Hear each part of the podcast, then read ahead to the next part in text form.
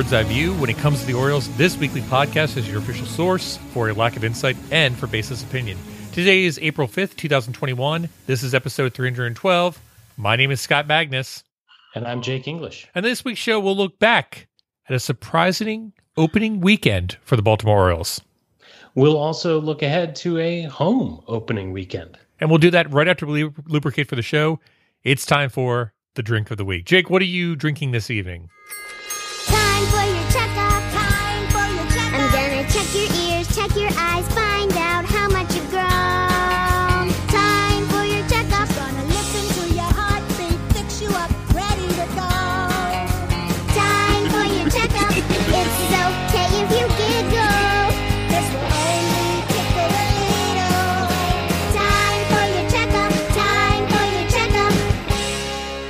I will admit I have lubricated a bit for this show.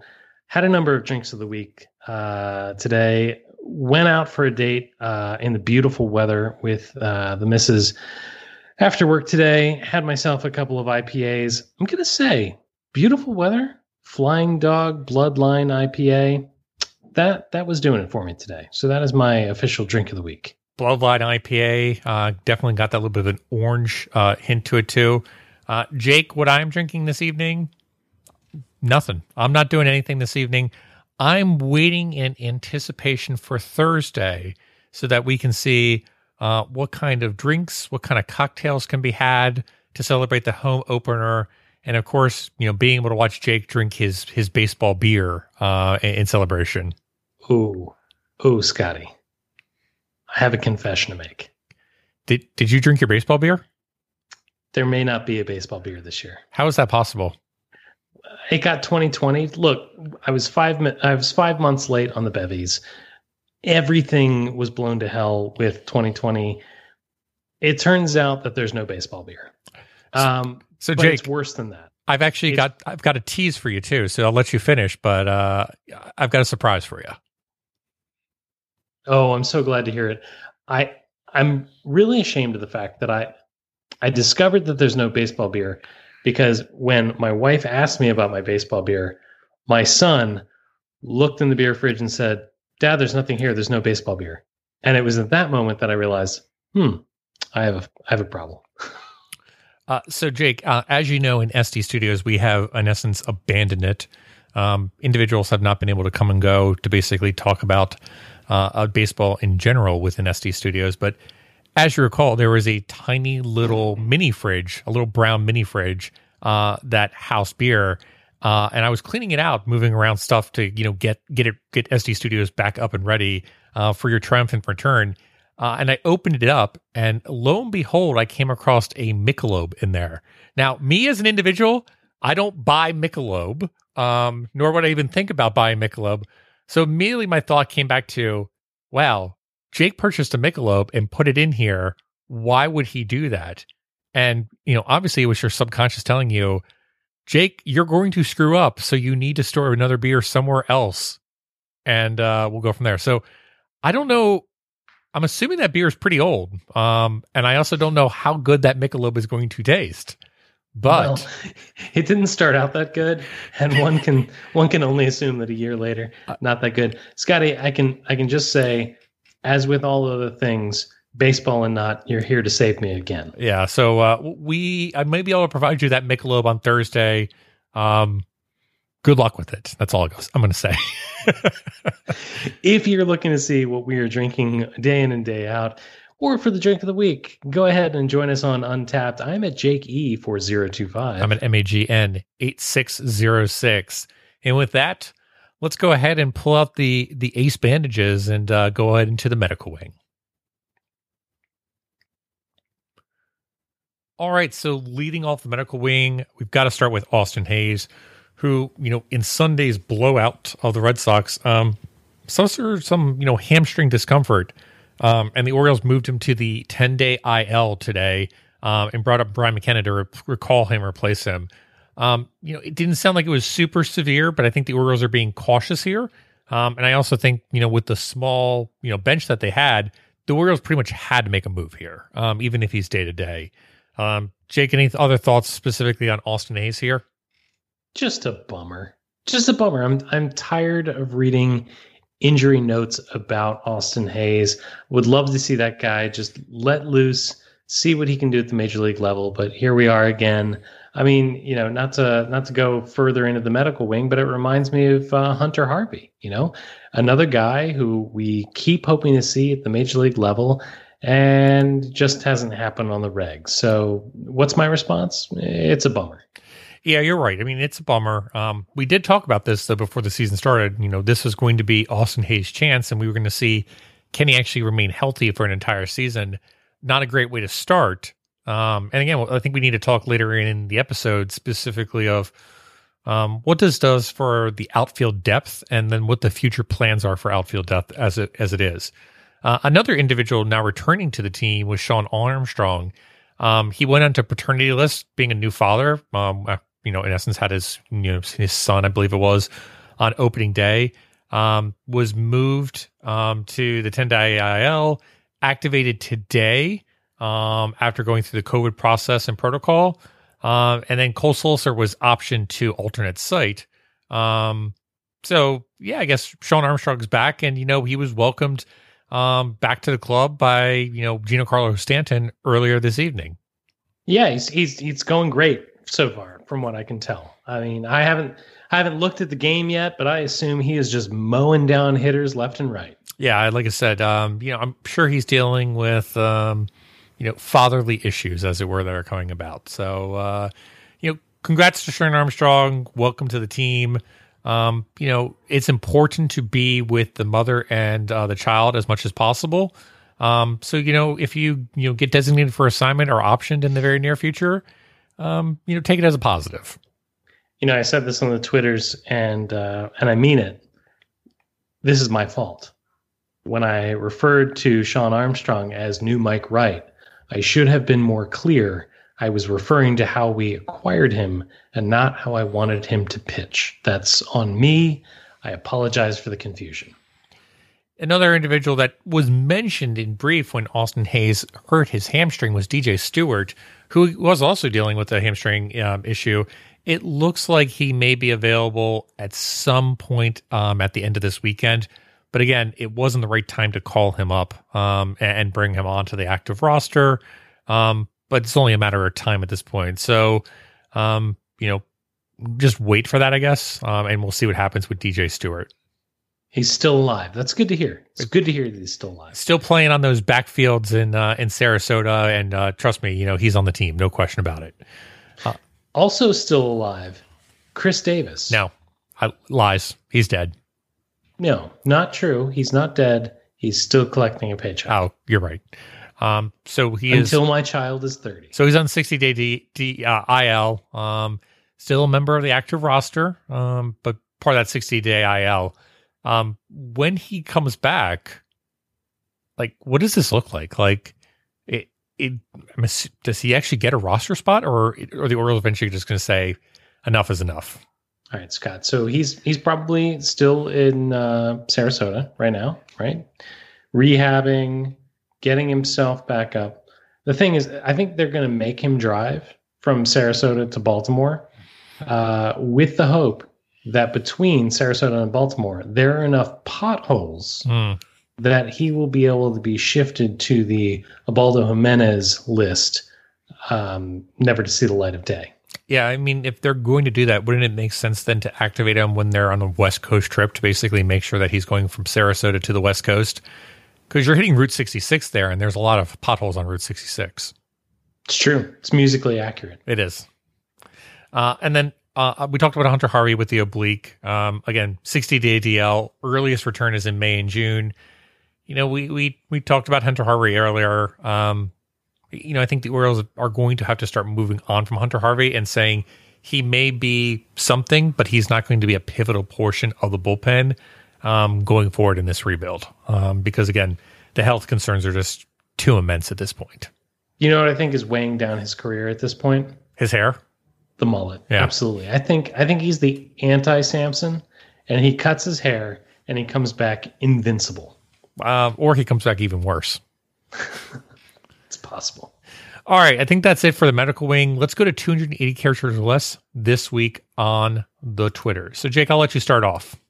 All right, this week we're going to go to a tweet from oh, let's let's let's start at the top here. Nick Pollack at Pitcher List. John Means change up is back. 40% CSW across 15 thrown so far today with a nice little video of John Means being awesome. Scotty, what do you take all the lavish praise from the baseball world for John Means' first start? Uh, I thought John Means had a, had a great first start. Um, I know a lot of people were looking at that velocity. Uh, I just thought he had a great movement, um, not so much on the vertical direction, but on the horizontal basis. Um, and you know, it just like I said, it was a really beautiful, um, you know, start for John Means. He picked up exactly where he left off um, in September, and maybe was slightly better. I, I really do think though that the changeup was the difference. It was a weapon. It was it was a really fun thing to watch, but I wasn't the only one, right? No, you're absolutely right. Um, you, you're not the only only one in that given regard. I also want to point out too that I, I love seeing you know CSW coming up, which is again a called strike plus whiff rate. Um, it's something that is a more of a newer age um, statistics that was developed um, over you know the past year or so, and it actually came from Alex Fast, um, who actually put it together as well. So um, a good friend of the program is the best way to put it. The other tweet I want to talk about too is Pitching Ninja put out a similar aspect in regards to John Means, um, putting out like an overlay of the fastball and the changeup. And I think this is a really important standpoint in with like what Rob Friedman does with Pitching Ninja, um, where he in essence shows, um, you know, arm slot, but also when the ball actually breaks uh, accordingly. So, you know, we always look at this and saying, well, why can't a hitter make that determination? And in reality, when it is breaking, you know, six feet in front of them or 10 feet in front of them and changing direction, um, it's, it's, mm, you know, even more difficult to have that split second interaction. So, uh, I, I think back to folks like Adam Jones are just like, why can't he hit that ball? Well, it's a lot harder to hit that ball than, than many people I think give credit to. Scott, I have a question for you. Feel free to tell me I'm crazy. You do it all the time. But is it my imagination that and and maybe it's the echo chamber of baseball Twitter that we're in.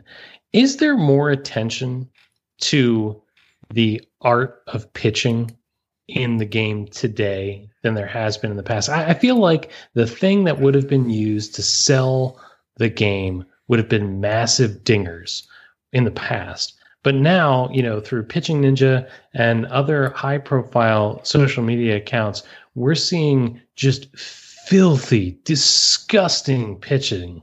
And that's the thing that people are looking at as high art for Major League Baseball. Yeah, I mean, I still think if we look at the generic, um, we'll call it old school um, social media accounts like MLB at ESPN, I think you're still going to see a lot of those iterations of like um, a home run or like a defensive play. But I think there is more of this, maybe like you said, um, cavernous ravine of baseball Twitter, where you'll see these overlays and this kind of analysis being done. Um, and I think, you know, it's not a new thing. Like Rob Friedman's been doing this for several years. But I agree with you that it's becoming such an art form that people are in essence looking for it now. Um, and then the availability for streams through MLB.TV um, and the ability to basically put together these overlays so quickly, um, I think really exemplifies the game, is the best way to put it. Um, and it's certainly different. I mean, I remember when we started the podcast, um, setting up videos and or GIFs of Major League Baseball games was extremely frowned upon by MLB. So it's good to see MLB maybe being a little lax in approach. Um, I think even Rob Friedman was attacked. I shouldn't say attacked, but was asked kindly by MLB, "Hey, could you stop doing that?" And then he, I think, got more of a blessing to go forth and do it. Um, but I, I love to see this kind of content. It really exemplifies the the skill level that we are seeing at the Major League Baseball level um, and, and how difficult it is getting to um, be a hitter at the plate on a day in day out basis.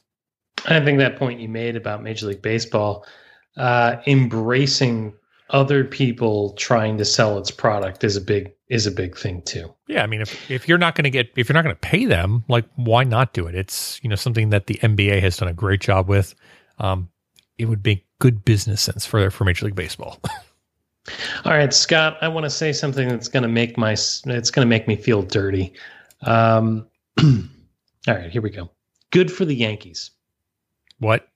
Yeah, good, good, uh, good for the Yankees.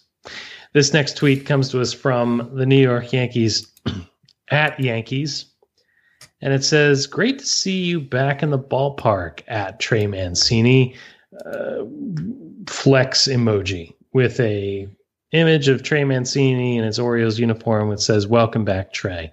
Look, I have so many reasons to be hate filled for the New York Yankees, and for them to do something so nice, so classy, just gives me all the more reasons to hate them.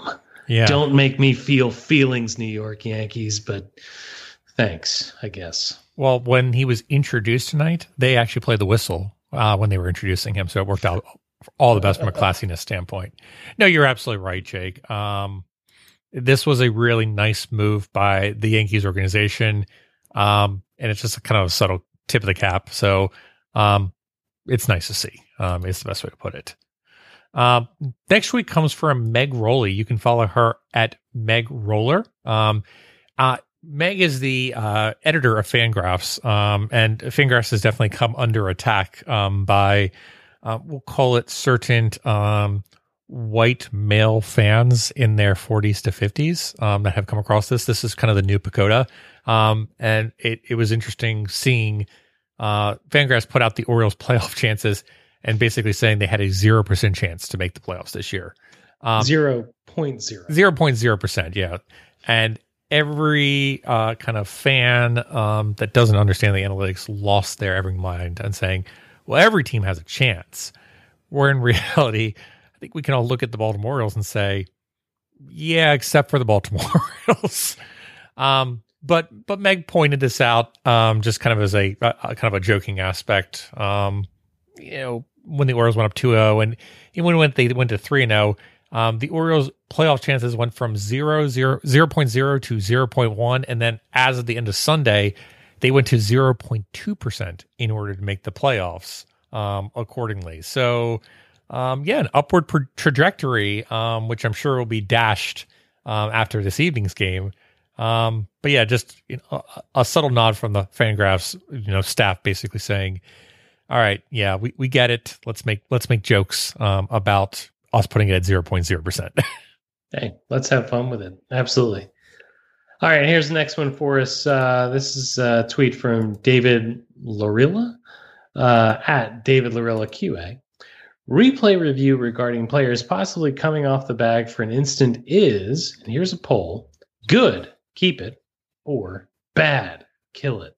This, of course, is a response to the play that took place in, in Boston, where uh, an instance worth of disconnect from the bag resulted in an out. Scott, I'll ask you replay review regarding players possibly coming off the bag for an instant is good, keep it, or bad, kill it. I'm of the opinion it's bad, kill it. Um, and I I think um, we can always find split second moments where it's like, well, I think this happened.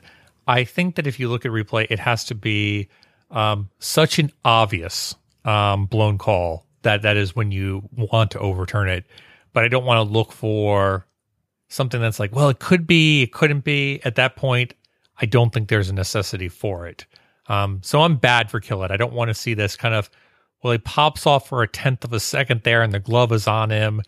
Um, you know, I kind of want to establish the, um, you know, the neighborhood rule, as it were, um, on the bag um, when you're sliding in or sliding off it. Yeah, I'll say that I think that I usually come down on the side of if we can get the call right, we should get the call right. But I also think that in a case like this, and again, this helped the Orioles, so let's just be clear. But I think in this instance, it was All right, you are really getting into the nitpick territory. I feel like if it's going to be an overturned call, that it should be egregious. Yeah. And and so for me, you know, that play again that helped the Orioles this past weekend, I think it was a bad call. I think it was a bad call from replay. Do I think that, that play should be reviewable? Yes. Do I think that that particular call should have been overturned? No. That was a bad call. Yeah, That was a bad replay. I think that's kind of the, it. So for our opinion, it's more of a, it doesn't fit into the spirit of what review is supposed to be used for. Um, and again, it, it has to be an egregious um, error by the by the umpire. Um, and in both those in- instances, you know, I look at it and I say, you know, was the person out? Yes, technically by the rules, that person was out, but um, I don't really think it was necessary, and I think it kind of dampens the whole flow of the game. Um, is the best way to put it. All right, next tweet. Um, well, this one comes from friend of the show and listener to the show. Um, this these next two tweets come from Godzilla. So JT, uh, we have seen uh, the comments that you've been putting out there, asking for the Baltimoreans to come back and bless us with a nickname show. Um, wholeheartedly endorse. I feel like when we're entering into a brand new season, uh, the first thing that our wives say is, "When are the Baltimoreans going to do a nickname show?" And we say, "I don't know," and they say, "Well." Those were the only good podcasters still left doing Orioles content, so I guess we're not going to have a nickname show. But I did want to highlight a few that you know JT put out there um, that I think are appropriate names. So the first one is uh, a nickname for Matt Harvey. He is going with Doormat, uh, which is either a hidden key to the rotation or teams will walk all over him. So I, I like Doormat. I think that works out really well um, in, in terms of what this individual could be. Um, any any thoughts on this nickname, Jake? I, I mean, I think it's okay, but I think that uh, you know, I think that Matt Harvey already has an established nickname, Yes, Dark Knight, Dark Knight.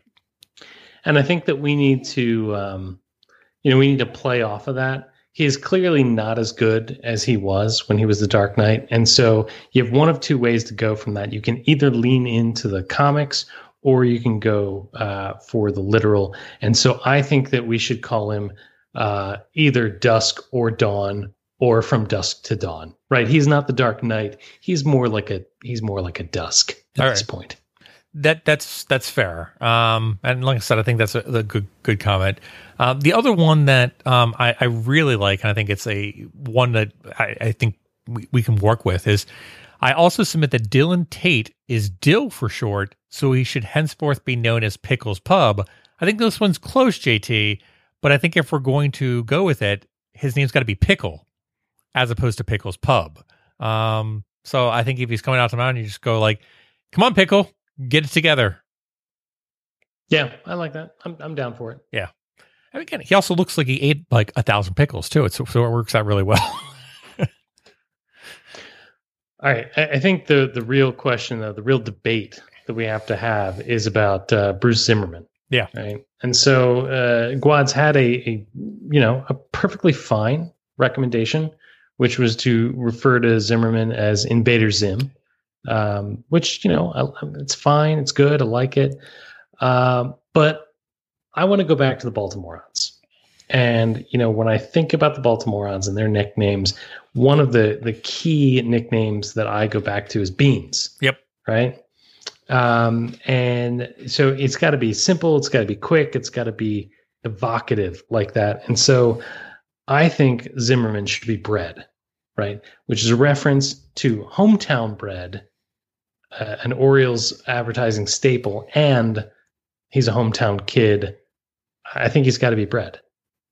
so it just he's a staple, and uh, you know it's this kind of stuff that your grandmother would serve you. Absolutely.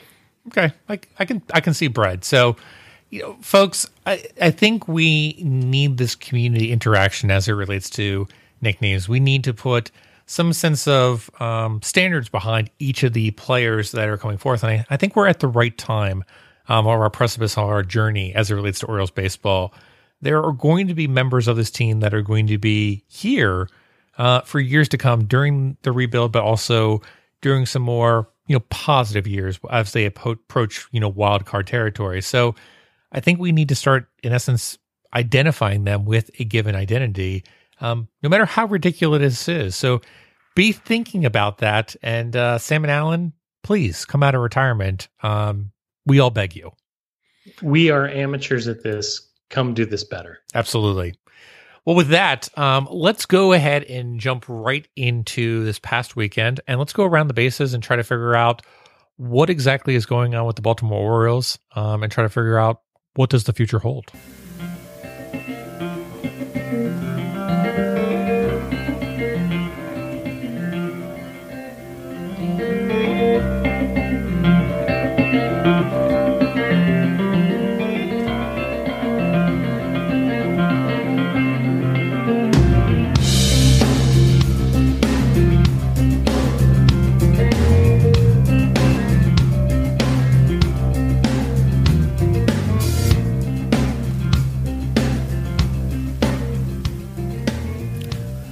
Right, Scotty, let's go ahead and go around the bases for what was a fantastic opening weekend. I'm going to start at first base. And Scott, I'm going to ask you was what we saw real or was it a mirage? So let's uh, let's take this a little bit at a time. Scott, real or mirage? The Orioles start off three and zero for the season. I'm going to go with real. Um, you know, they played really good baseball um, for those three games.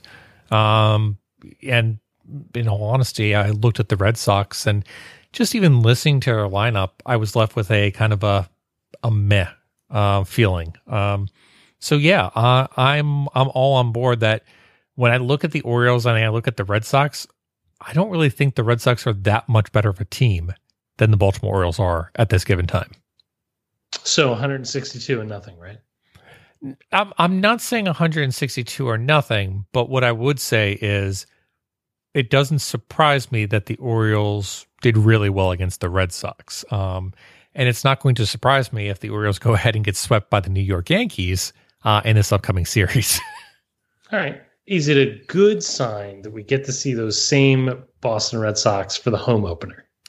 Uh, I think so. Um, you know, I, I think you know, like I said, I'm not a, not a huge fan. I'm just walking through the lineup and even the pitching woes um, that the Red Sox continue to have. Um, but I do think there was a little bit of that real um, basis, and we talked about it a little bit earlier in the show with John Means dominant start.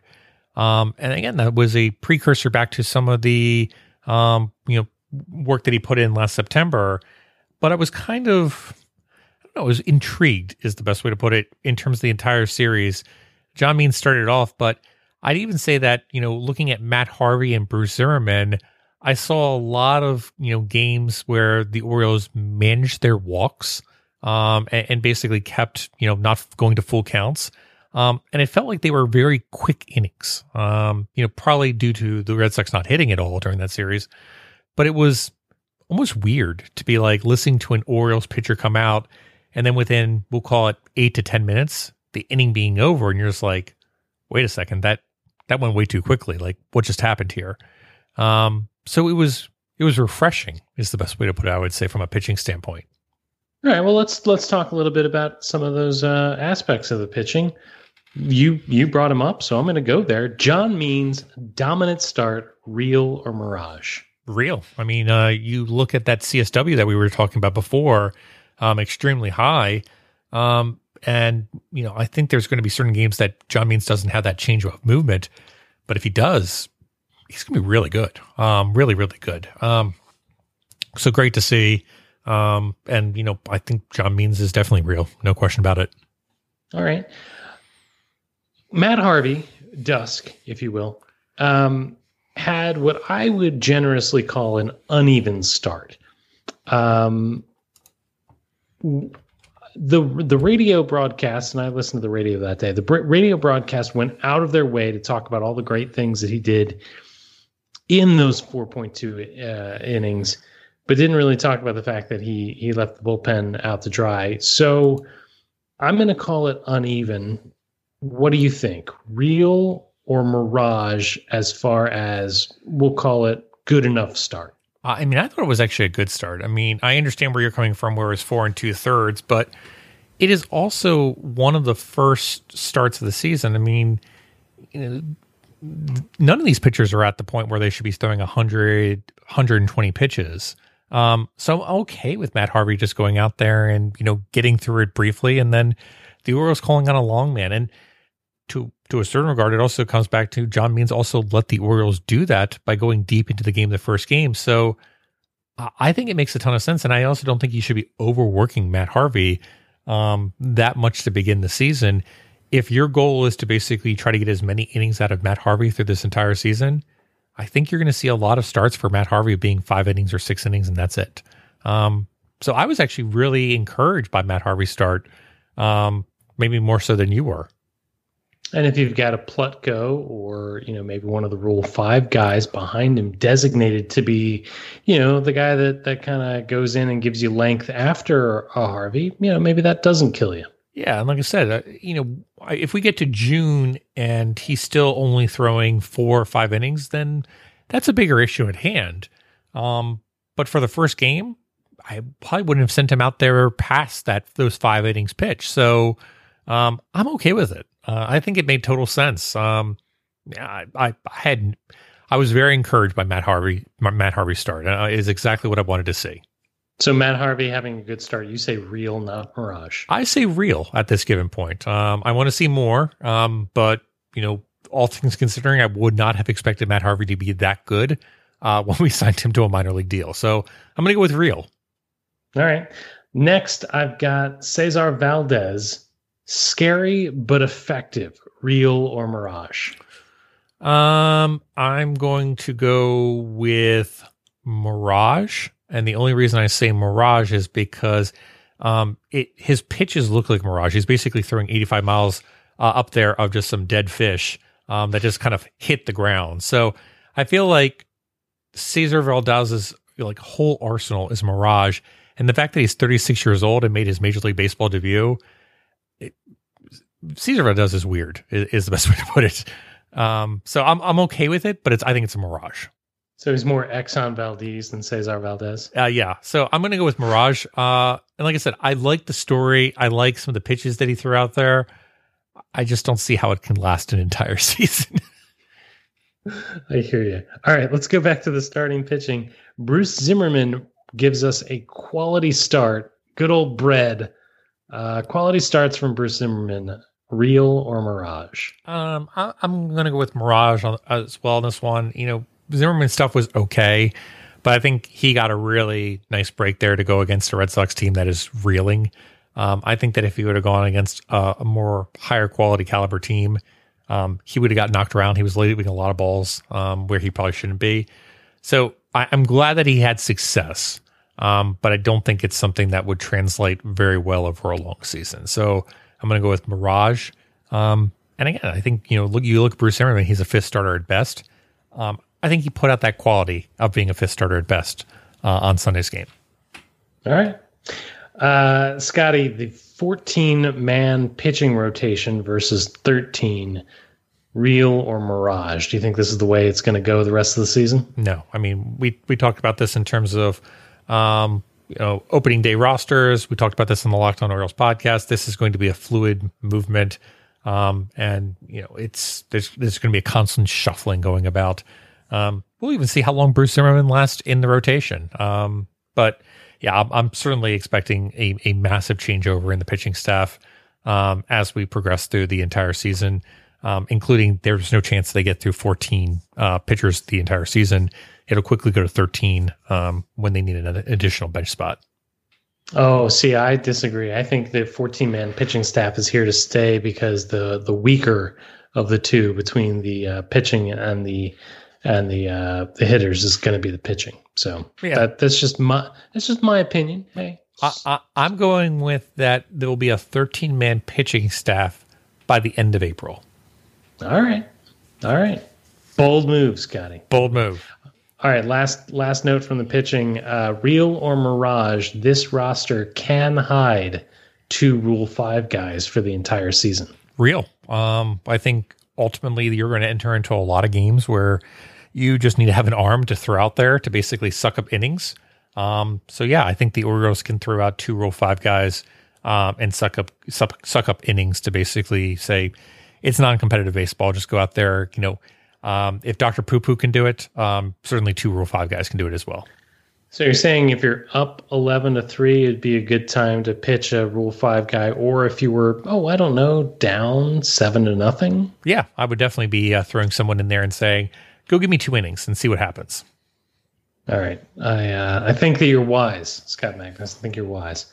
Uh, let's talk about defense. Uh, Rio Ruiz, capable second baseman, real or mirage? Mirage. Um, you know, he definitely had some nice plays in that Boston series, but I, I just don't see how it can last an entire season.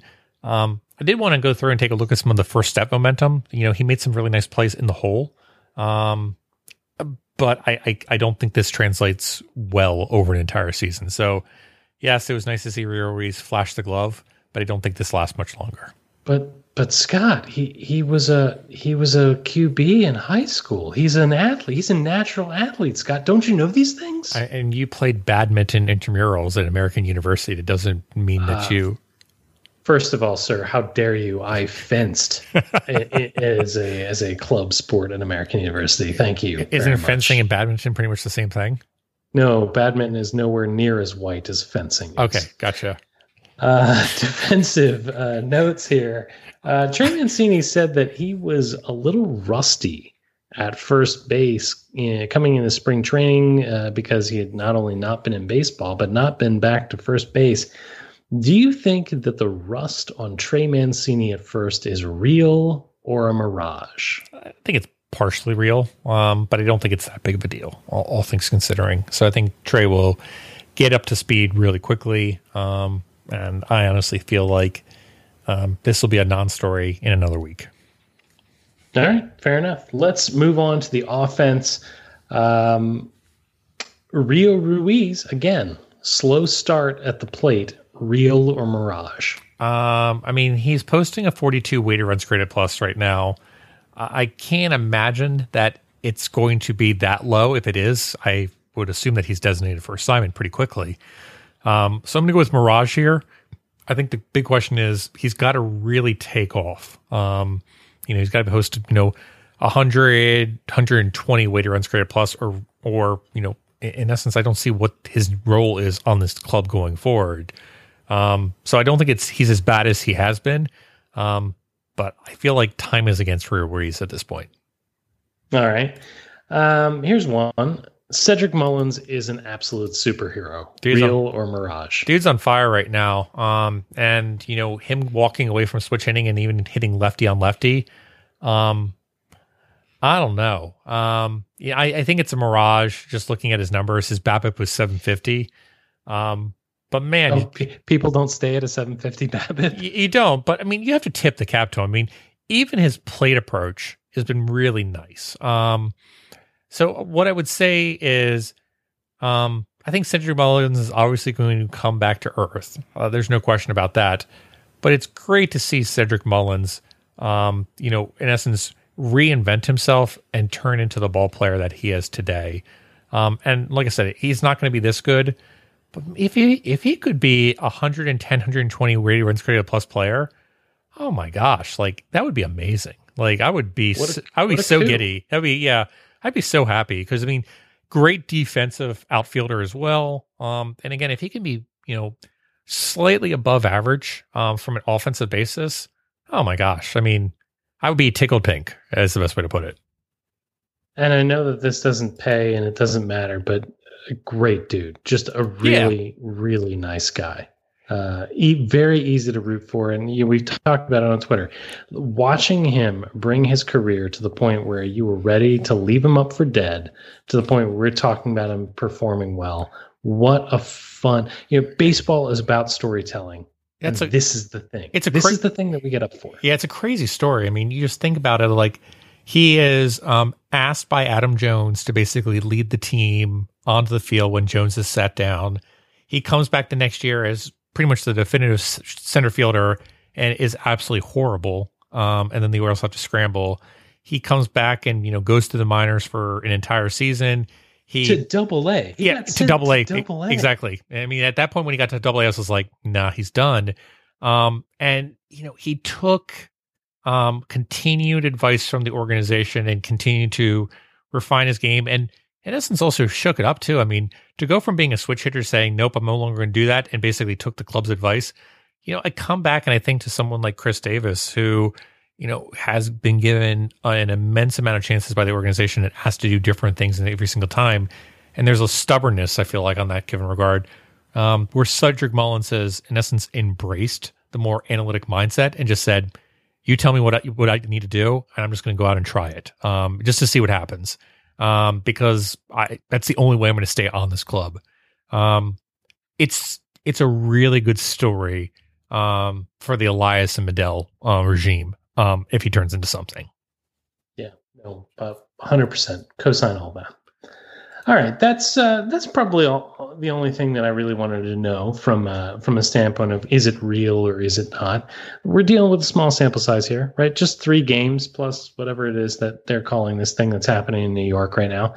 Uh, but I think that's something we should check ourselves on uh, as the season continues. Is this real? Or you know is this just us getting caught up in the emotions of now? Obviously the, the longer the series goes on or the, the season goes on the, the easier it'll be but real or mirage maybe we'll revisit this. Yeah. scotty let's go on to second base and i want to talk about uh, anthony santander. Um, we're, we're calling second base trades in the outfield. Roch noted today that uh, other teams are scouting uh, Santander. I, I guess I have a couple of questions about that. First and foremost, let's just cut to the chase. Yes or no? Should the Orioles move Santander?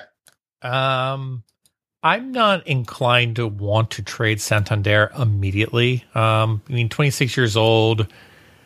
There would have to be something really good coming back from it. Um, for for me want to do it. So, like for me, it would have to be a top 10 prospect for me to say, yes, I feel happy about this.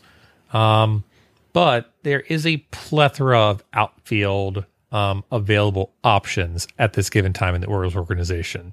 So eventually, you've kind of got to say, we eventually have to move on, um, is the best way to put it. So, um, you know, we talked about it though earlier, like Austin Hays continues to get injured and injured. So it does open up that spot of like, well, if Austin Hays is not going to be on the team on a long term basis because of injury concerns, do you need someone like Anthony Santander to basically field up in a corner outfield position?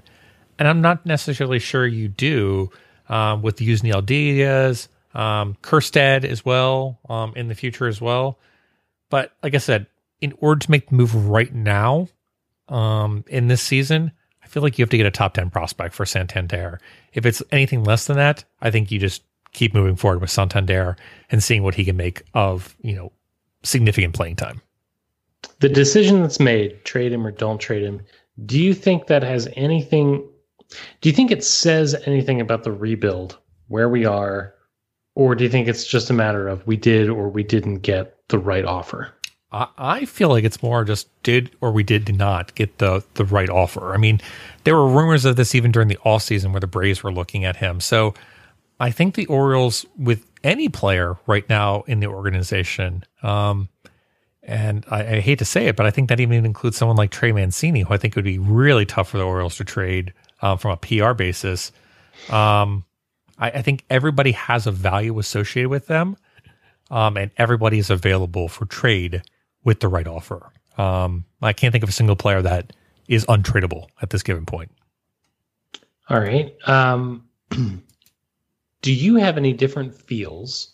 And should the organization have any different feels about Santander because he's a Rule 5 guy versus a guy that they drafted and developed themselves? Meaning, is it more difficult to part with that guy because, you know, or is it easier to part with him because he's a Rule 5 guy rather than yeah. something that they built? Yeah, it's somebody else is, um, you know, aspect they put together. I still feel like you know Elias and Mejdal have a little bit of workings with Santander um, in terms of some of the development um, aspects, but I do think it might be a little bit easier for them um, because it wasn't part of their maybe their vision, um, and maybe they can look at saying, "Hey, we drafted and acquired other individuals to fill that outfield role." Um, you know, Santander is definitely a talent.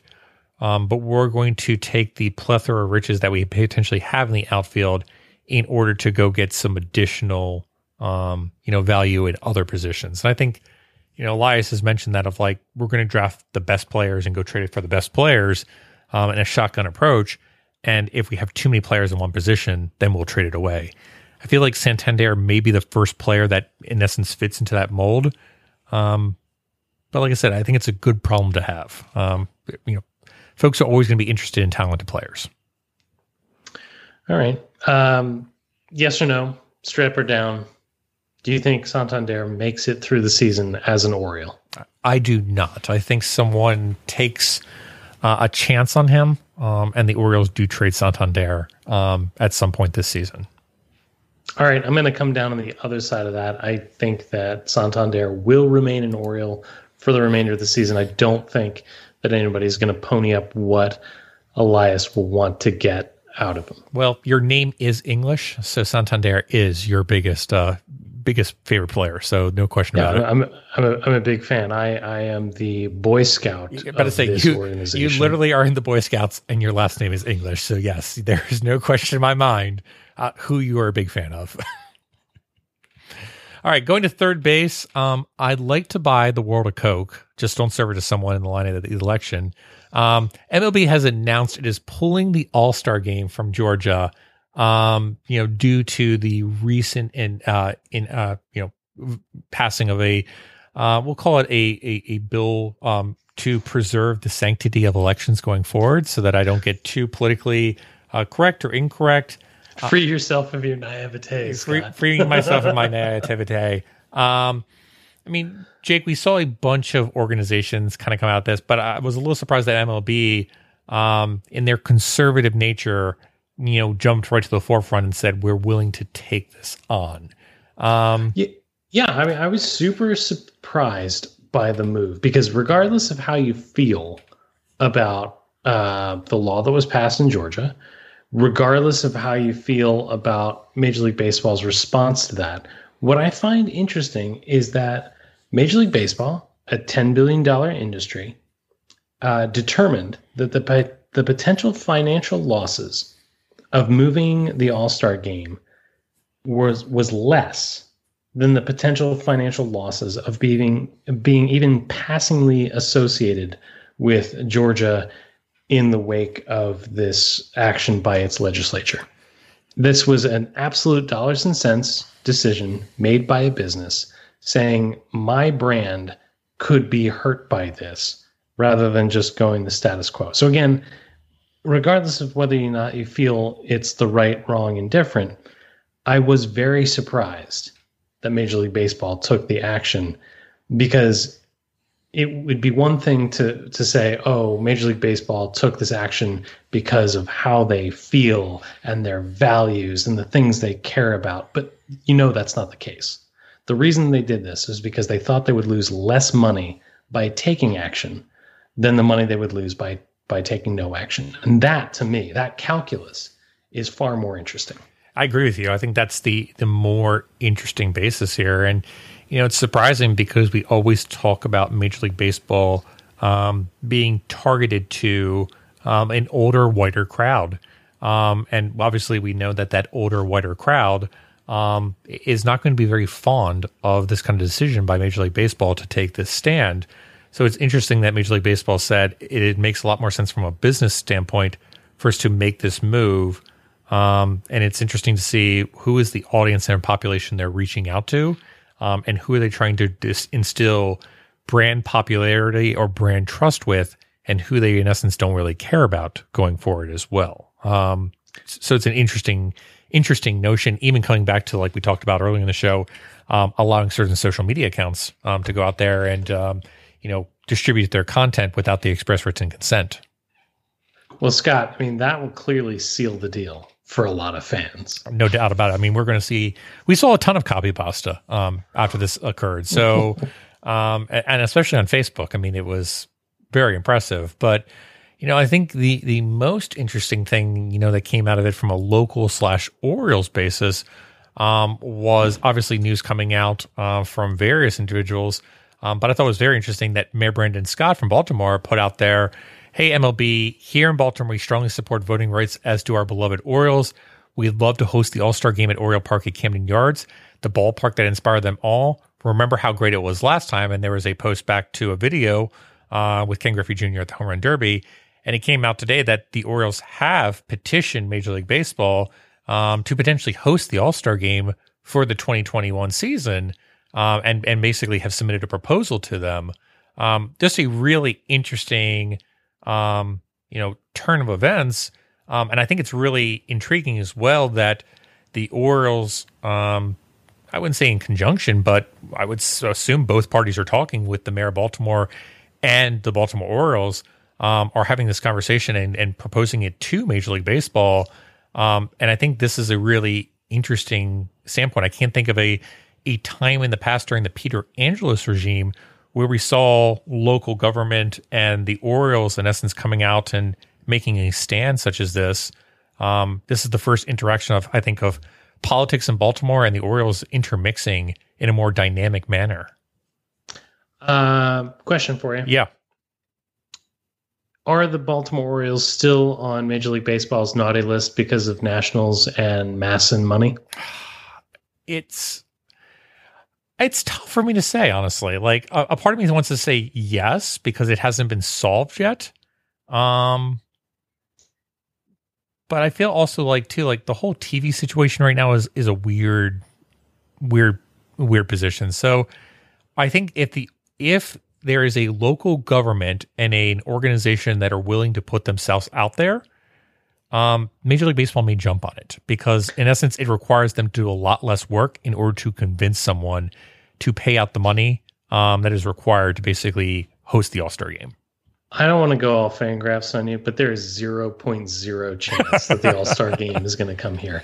I think that the Orioles and Major League Baseball are locked in a in a uh, death throes of a of a contest over whether or not they're going to pay the Nationals more money. And until that is resolved to Major League Baseball's satisfaction, Major League Baseball will continue to hold the only stick that they've got over the Orioles, which is the fact that your beautiful ballpark will never again host the All Star game. There's no reason that it hasn't happened up until this point.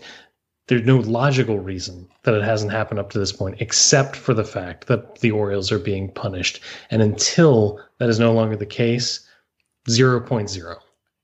I- And I hear you, and I, I, I understand exactly where you're coming from. I'm a little bit more optimistic, specifically on the basis of what you said before, which is dollars and cents. And I agree with you that the MASN standpoint still is a dollar and cents basis, but I think for an immediate action standpoint, um, it's really easy for Major League Baseball to just transition it over into an organization in the city if all parties are willing. Um, and it'll be interesting to see what other other cities and teams um, come up with in order to make the compromise and say, "Hey, we're willing to do this as well," um, and seeing if there's a better fit. But Baltimore makes a ton of sense from um, you know exactly what Brandon Scott just said um, in this regard. It'd be a great aspect back to um, you know some of the the issues with Black Lives Matter um, in, in regards to you know Freddie Gray. I, I think you know if MLB wanted to make um, a platform, um, then it's a really interesting location um, for them to host it. And like I said, I think there might be other um, stadiums out there as well. Um, but I think Baltimore is probably in my top five of really interesting locations to host a, an All Star game. And that's not me being Right. biased as a Baltimore fan. That is me just thinking about it from a from a business standpoint as a as a billion dollar industry that is baseball. Fair enough. Uh, I don't think it'll happen, but that's that's You're zero point zero percent chance. I'm at probably like twenty percent. So like not great odds, but much higher than twenty than zero percent. I'm at like Red Sox playoff odds. Okay. All right, let's go ahead and slide into home. Scotty, let's talk the home opener. Yeah. Uh, I think it's going to be weird, uh, but I think even weirder is when the Orioles start the season away. You know, we just talked about the fact that Major League Baseball is uh, screwing themselves by by failing to have the uh, fall classic in in the the stadium that changed forever changed baseball. But it is weird to me when they waste Camden Yards as an opening day setting. Now, obviously, you can't argue Fenway. I've been to Fenway. I love Fenway. I think it's a great park. But anytime Everyone just Camden clip that and just say, this is the reason why I don't listen to this podcast. anytime Camden Yards stays uh, sits empty on baseball's opening day, just doesn't make sense. So it, it's weird when you don't have opening day at Camden Yards. But but I will say that the only good thing, and it's thin here, the only good thing about starting on the road is it gives us fans the opportunity to celebrate opening day twice, right? Because there's that buzz on the first day of the season. You're distracted at work. You've got a pep in your step. You're you know you're smiling all the way through the day, and then to be able to do that again on the home opener when the city is just you know a buzz, the state that you know the entirety of Birdland is celebrating and, and all a tingle. That's the only good thing that comes out of this, right? I, I would agree with you about that. Um, that that is pretty much the only good thing that, that comes out of it, um, all things considered. But that's not the only thing that's going to be weird. I mean, here we are. It's going to be opening day. Uh, it's going to be a little weird for the fans in the stands, right? They're going to have a different experience. First of all, there are only going to be 11,000 people in the stands, and that's by design, not because it's you know Baltimore in uh, in August. Um, so it's going to be weird uh, to have you know, next to nobody there. But I got to be honest, um, for the people that are there, and I would argue as a as a television viewer so far, it's so much better this way than it was when all the stadiums were empty, right? I, I agree with that. I mean, just even listening to the Red Sox series, there was just a subtle ambiance. Um, even with the the shouting fan from center field, it just Dude. felt like it felt like more like realistic baseball. And like I said, I think I think Major League Baseball as a whole did a really great job with trying to simulate that with you know piped in crowd noise. But there's just something different with that kind of subtle staticky noise uh, of the fans like kind of talking in the stands that it makes a big difference. Yeah. No, I, I, you know, again, I can't wait until society deserves to have full ballparks. But until then, having, you know, even a quarter of fans is, is so much better. But uh, it's not just that. I, I think it'll be weird for fans outside of the ballpark experience. And, and what I mean by that is you can't just go to your local bar and hang out. You know, there are still restrictions there where uh, you know people are at, at, less than full capacity. Do you think it'll be weird in the city? Because usually, you know, like we drive down from Harford County and we, you know, hang out starting in the morning and all the way until game day, and the city is packed, and everywhere we go, there are just people, and it's a sea of orange, and it's the one day where just the city is alive with love for the Orioles. Do you think that it'll be dampened at all because there will be restrictions put on the populace at large outside the stadium? I do. Um, I do think it's going to be dampened. I mean, first of all, you'll have you know uh, you'll have eleven thousand people there as opposed to forty thousand, so that immediately cuts down some of the population. But I just feel like, on a whole, it's going to be dampened. Um, so yes, I, I think that it's going to be on the outside. I think it's going to be much more similar to a typical game um, than than an opening day festivity. Um, and I think there'll be certain popular spots. I think pickles will be booming um, like COVID never existed. Um, you know, I think Jimmy's Famous Seafood will have you know a great celebration before the game, and will you know, you know shuttle people down to the stadium. But I think the ambiance of the entire city kind of buzzing is not going to be there, Jake. Yeah, and and it's. Mm, I, I will say this. I think that it is good that this is happening when the Orioles are bad. Can you imagine if the Orioles were good right now and people couldn't get into opening day? Can you imagine if it if the Orioles were good right now and people couldn't gather at their local bar or find some event to go to, you know, be more around town, what have you?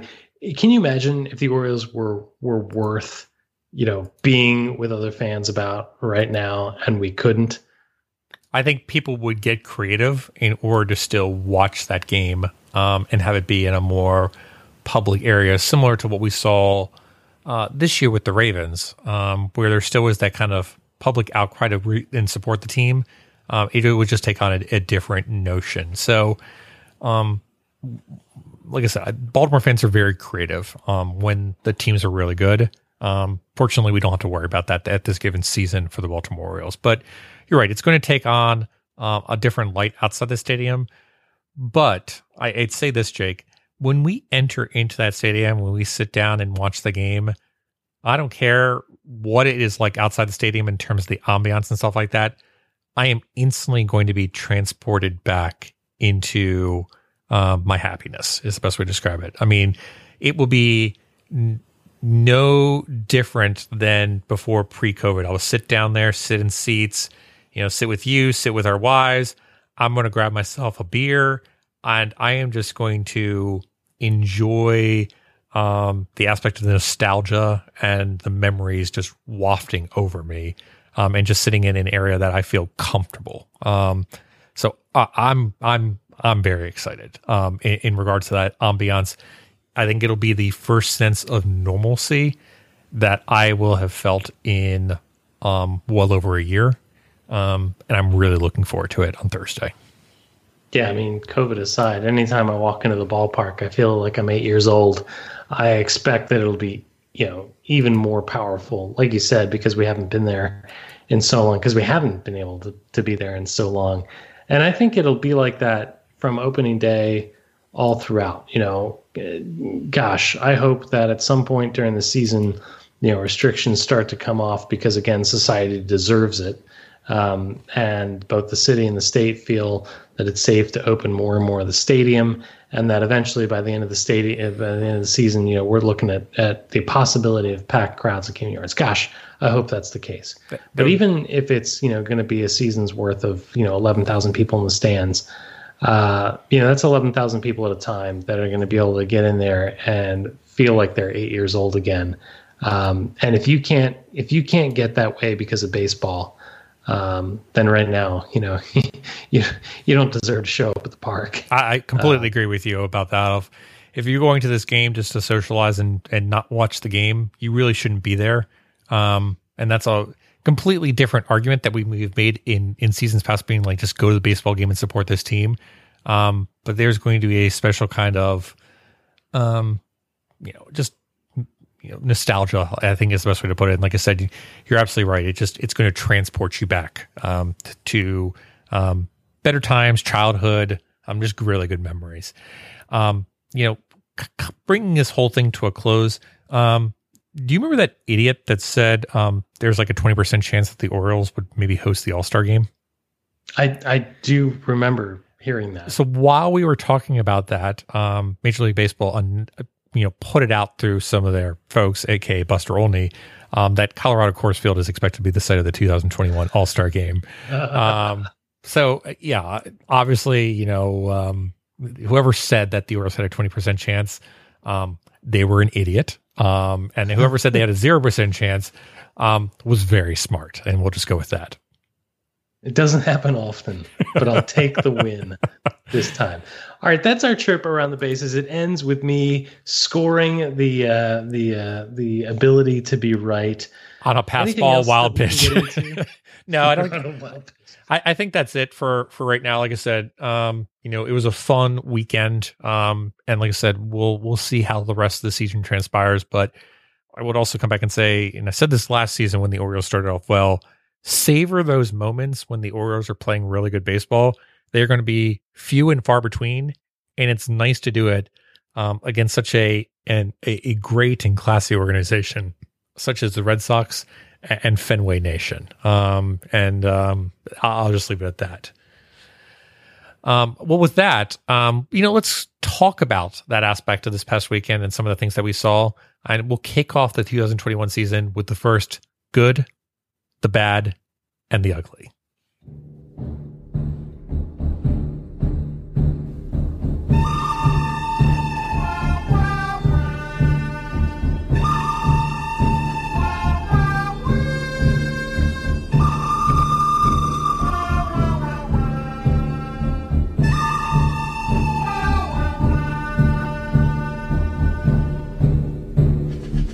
Scotty, I'm so excited. I'm so excited. We're back to the good, the bad, and the ugly. It's a staple of our show. We obviously can't do much with it in the off season or in spring training.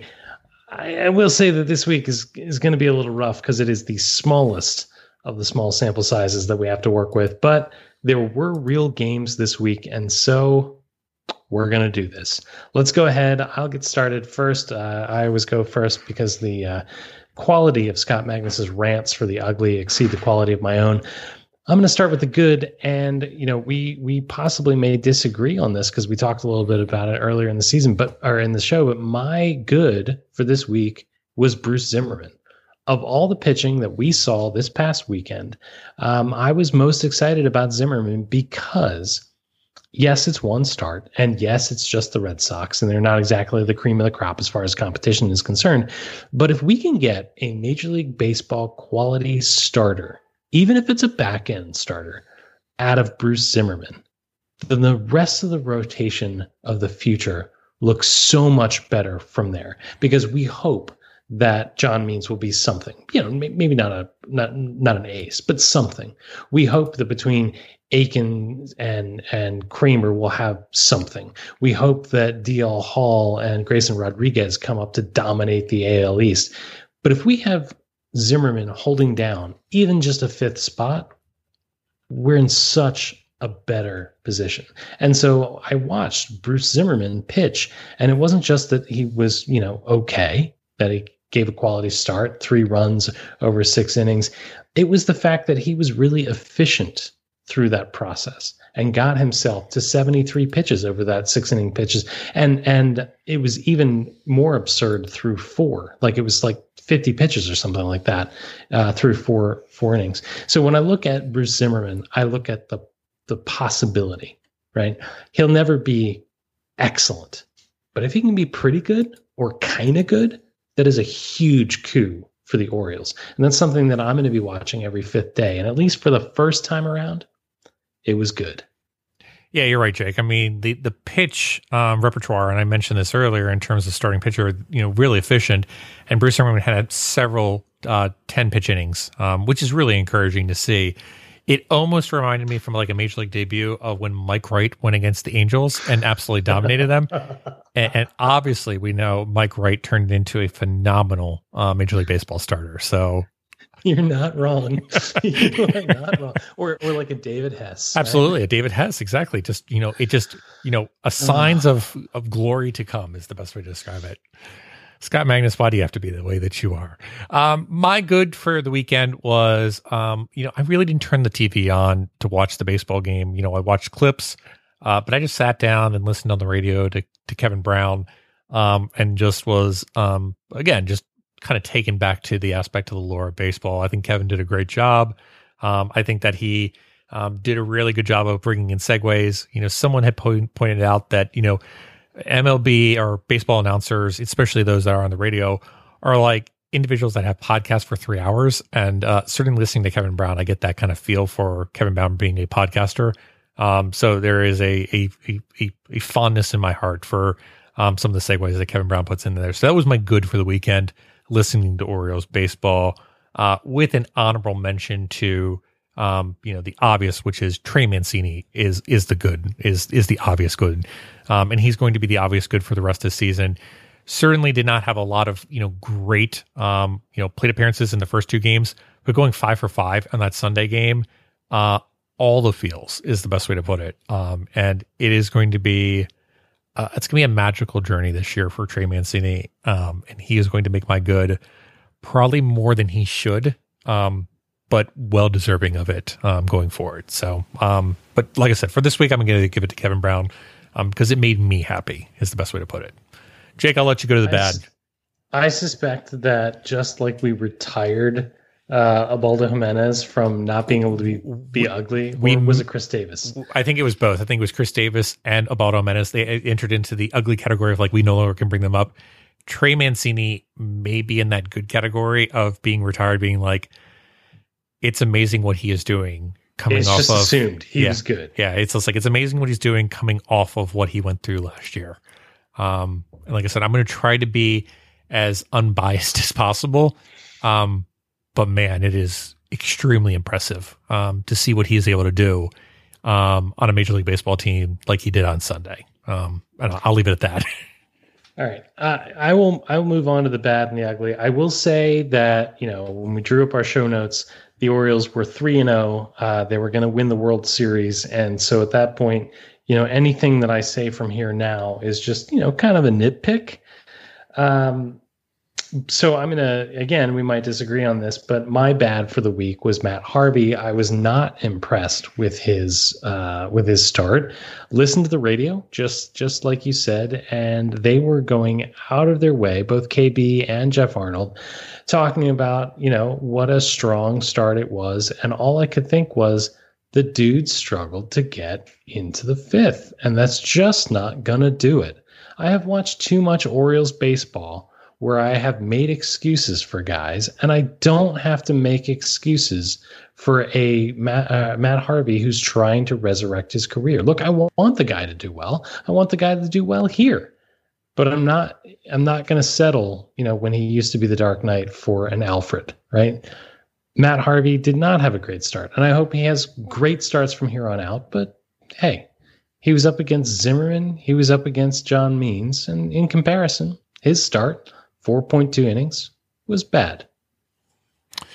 Yeah, I, I, understand where you're coming from. I guess again, I was a little bit more open for Matt Harvey, um, but I can see why you would classify that as bad. Uh, my bad goes to something that I think we both can agree on, which is rain delays and rain postponements. Losing out on opening day and having to be pushed back to Friday, I know it's minor in the whole grand scheme of things, and that's why we keep an opening day open on Friday. But man, what a buzzkill that was on Thursday to get woke up and be like, hey, we're finally going to get to watch baseball today. And then at nine o'clock in the morning being told, no, you're not. Boston decided to cancel it because there's a chance of rain and they don't want their fans sitting out in the cold.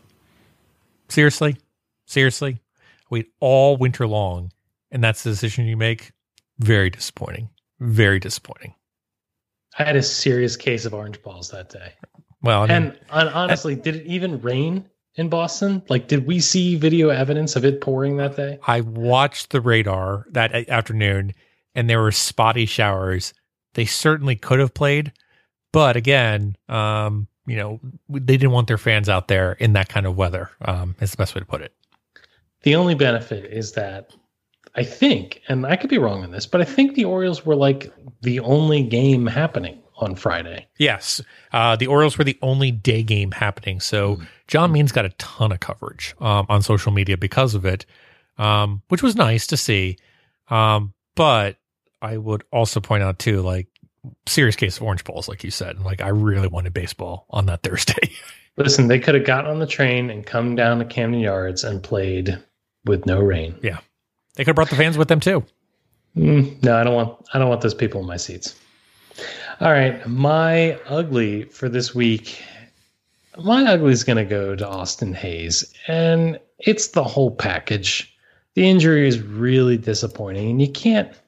I mean, you can't hold an injury against a guy. I mean, not even several injuries in a row. I mean, I whined for ages about people holding that against Brian Roberts, so I've I've got to be consistent. So, I mean, let's just go to the play. I mean, he was not impressive at the plate after you know what was a strong spring. I just I just didn't love it. It was again, and I'm nitpicking here because I watched three good wins and then whatever the heck happened in New York. Uh, Austin Hays, I guess for the first week, what you did was ugly. Yeah, I, I agree with you that um, you know obviously from an offensive performance standpoint, 33 weighted runs created plus is not going to cut it. And again, plate discipline wise is really poor. 40% K rate. Um, again, only over 10 plate appearances, but he did not look good um, in those plate appearances. And you know the strikeouts were one thing, but it, it was all of it together. He Correct. really looked like he was chasing. He really looked like he was chasing, even in at bats that didn't end up in a K. He just didn't look comfortable, and it was not a good look. Correct. It was almost like the sun was in his eyes or something, or something. Uh, my ugly is kind of the polar opposite for Cameron Brown. I, I know a lot of people said this, but Scott Garceau was absolutely atrocious. Um, I got to watch a little bit of it on Sunday um, from a TV standpoint because there was a TV being played um, at at Easter um, when we were visiting family for the first time in a year. I, I just I can't get behind Scott Garceau. Um, I tried it last year. Um, I tried to give him the benefit of the doubt. Um, I'm going to have to do what Citizen Family Barbecue suggested is I will watch the TV, but I'm going to sync it up with the radio just to avoid Scott Garceau going forward. It's just it doesn't do anything for me. Um, and I just it is so it's so tough for me because I look at it and I'm like, well, Palmer's there, so like maybe it'll be okay. But even Palmer seems annoyed by the whole aspect with Scott Garceau. Um, and it was almost like, I wonder how long Palmer wants to continue to do this if Scott Garceau is um, going to be in the booth with him because I think he's I think he's aching for Jim Hunter at this point compared to Scott Garceau. Um, so I'll, I'll, be interested to see how this goes. I mean, I don't think the Orioles are going to make you know any movements this season, but man, um, I don't see anybody that's just like I'm going to turn in to watch Scott Garceau, and I think that has to be at least heard and understood by the organization of why do we have this person being one of our top commentators if it is not an individual that people enjoy listening to. Yeah, look, great guy. Yeah, I mean, um, like I said, Baltimore institution. I, I, like him on the radio. I don't like him in the broadcast. Yeah, like I said, I just I, don't. it's just not the right fit for the role. Again, we we talked about this with announcers, and like I said, we've been very lucky um, in Baltimore with announcers. Um, you know, obviously Gary Thorne, but you know Joe Angel, Fred Manfra. Um, you know, we just we've had a ton of great folks, and just I look at um, Scott Garceau and I'm like, eh, like you don't know when's the right time to be quiet. You don't know when's the right time to call it. There's a split second like issue off when like balls are in play. It just doesn't feel right. Um, and like I said, I understand what the Orioles were trying to do, bringing in a personality, um, but it doesn't doesn't fit with what the Orioles are trying to do right now um, in order to try to bring in certain fans. Is my opinion. Yeah, I, I think that the uh, I think being at Camden Yards while the game is happening elsewhere didn't do him any favors, but I don't think the birds coming home is going to save him either. I I agree with that as well. All right, so that's our good, that's our bad, and that's our ugly. Feel free to let us know on the Twitters what we missed in good, bad, and ugly. Um, and Scotty, I think there's nothing else now but to blow the save.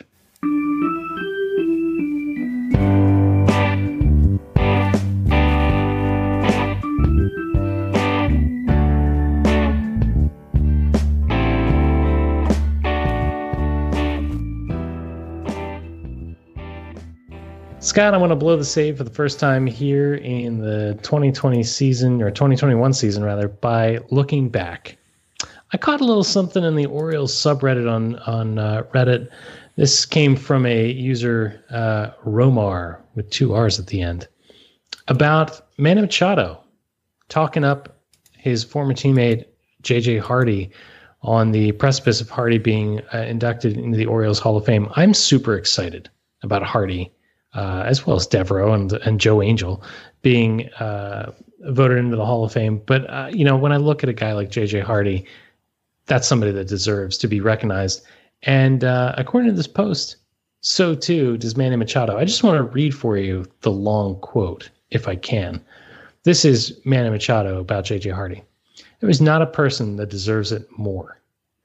Uh, JJ Hardy is a true leader, a true competitor, a guy that everybody looked up to in that clubhouse. What he did for that city, what he did for me and that team, it went unnoticed. But the people who were around him day in and day out know that he was the leader of that team. And he went on saying, He taught me everything I know about getting your work done and attention to detail. I brought that over here uh, to the Padres, he means. And it's because I learned that from him the details are what wins championships. The details are what make you who you are. And that was JJ Hardy. He wasn't the most flashy guy on the team, but he got every out. He hit the first baseman in the chest every single play. So for him to be inducted in the Orioles Hall of Fame, congratulations to him and his family. It's an honor to be his friend. It's an honor to have played by his side. Uh, that's pretty cool. That's pretty cool to hear from a guy like Manny Machado. Uh, you know, some guy like me who's never done anything may think the world of JJ Hardy, but for somebody like Manny Machado to take a moment to honor uh, JJ Hardy, it's just nice to see. Clearly, an egotistical guy that doesn't care about other folks. Um, you know, all about himself. Um, you know, this is exactly why um, the Orioles need to move away from him and um, you know let another team sign him. Is that the Harford County getting out on you? Absolutely, that's the fifty-year-old white male coming out of me. Absolutely, no question about it. Uh, I'm still bummed. I am still bummed that we're not going to be able to recognize Hardy and the rest uh, in some fashion. That the uh, induction is going to take place, uh, you know, in private, so to speak, on the seventh. But again, great to hear from Manny Machado. If only you could get press coverage for that, Jake. I think uh, I think Major League Baseball is going to be busy in Colorado that day. Ah, that's a possibility. That's a possibility. And that that is our show. Remember, you can find this and our entire catalog of indispensable episodes at birdseyeviewbaltimore.com. Bird's Eye View is available for download wherever it is you get your podcasts. Subscribe to the show on Apple Podcasts, Stitcher, Google Podcasts, Spotify, and many others. If there's a platform that you're using, let us know. Um, please remember to rate and review the show. We appreciate the feedback, and it encourages other people to listen for the first time. That's how we know to liberate ourselves from our own naivete. Correct. Come and get social with us. You can email us at contact at birdseyeviewbaltimore.com. You can find us on social media. We're all over the place Instagram, Facebook, Snapchat, OnlyFans. But the best way to get a hold of us is on Twitter, where we tweet at Bird's Eye View, BAL. And with that, Baltimore and beyond, I will bid you all a fond adieu adieu. Good night, Baltimore. Be safe out there. Let's go, O's.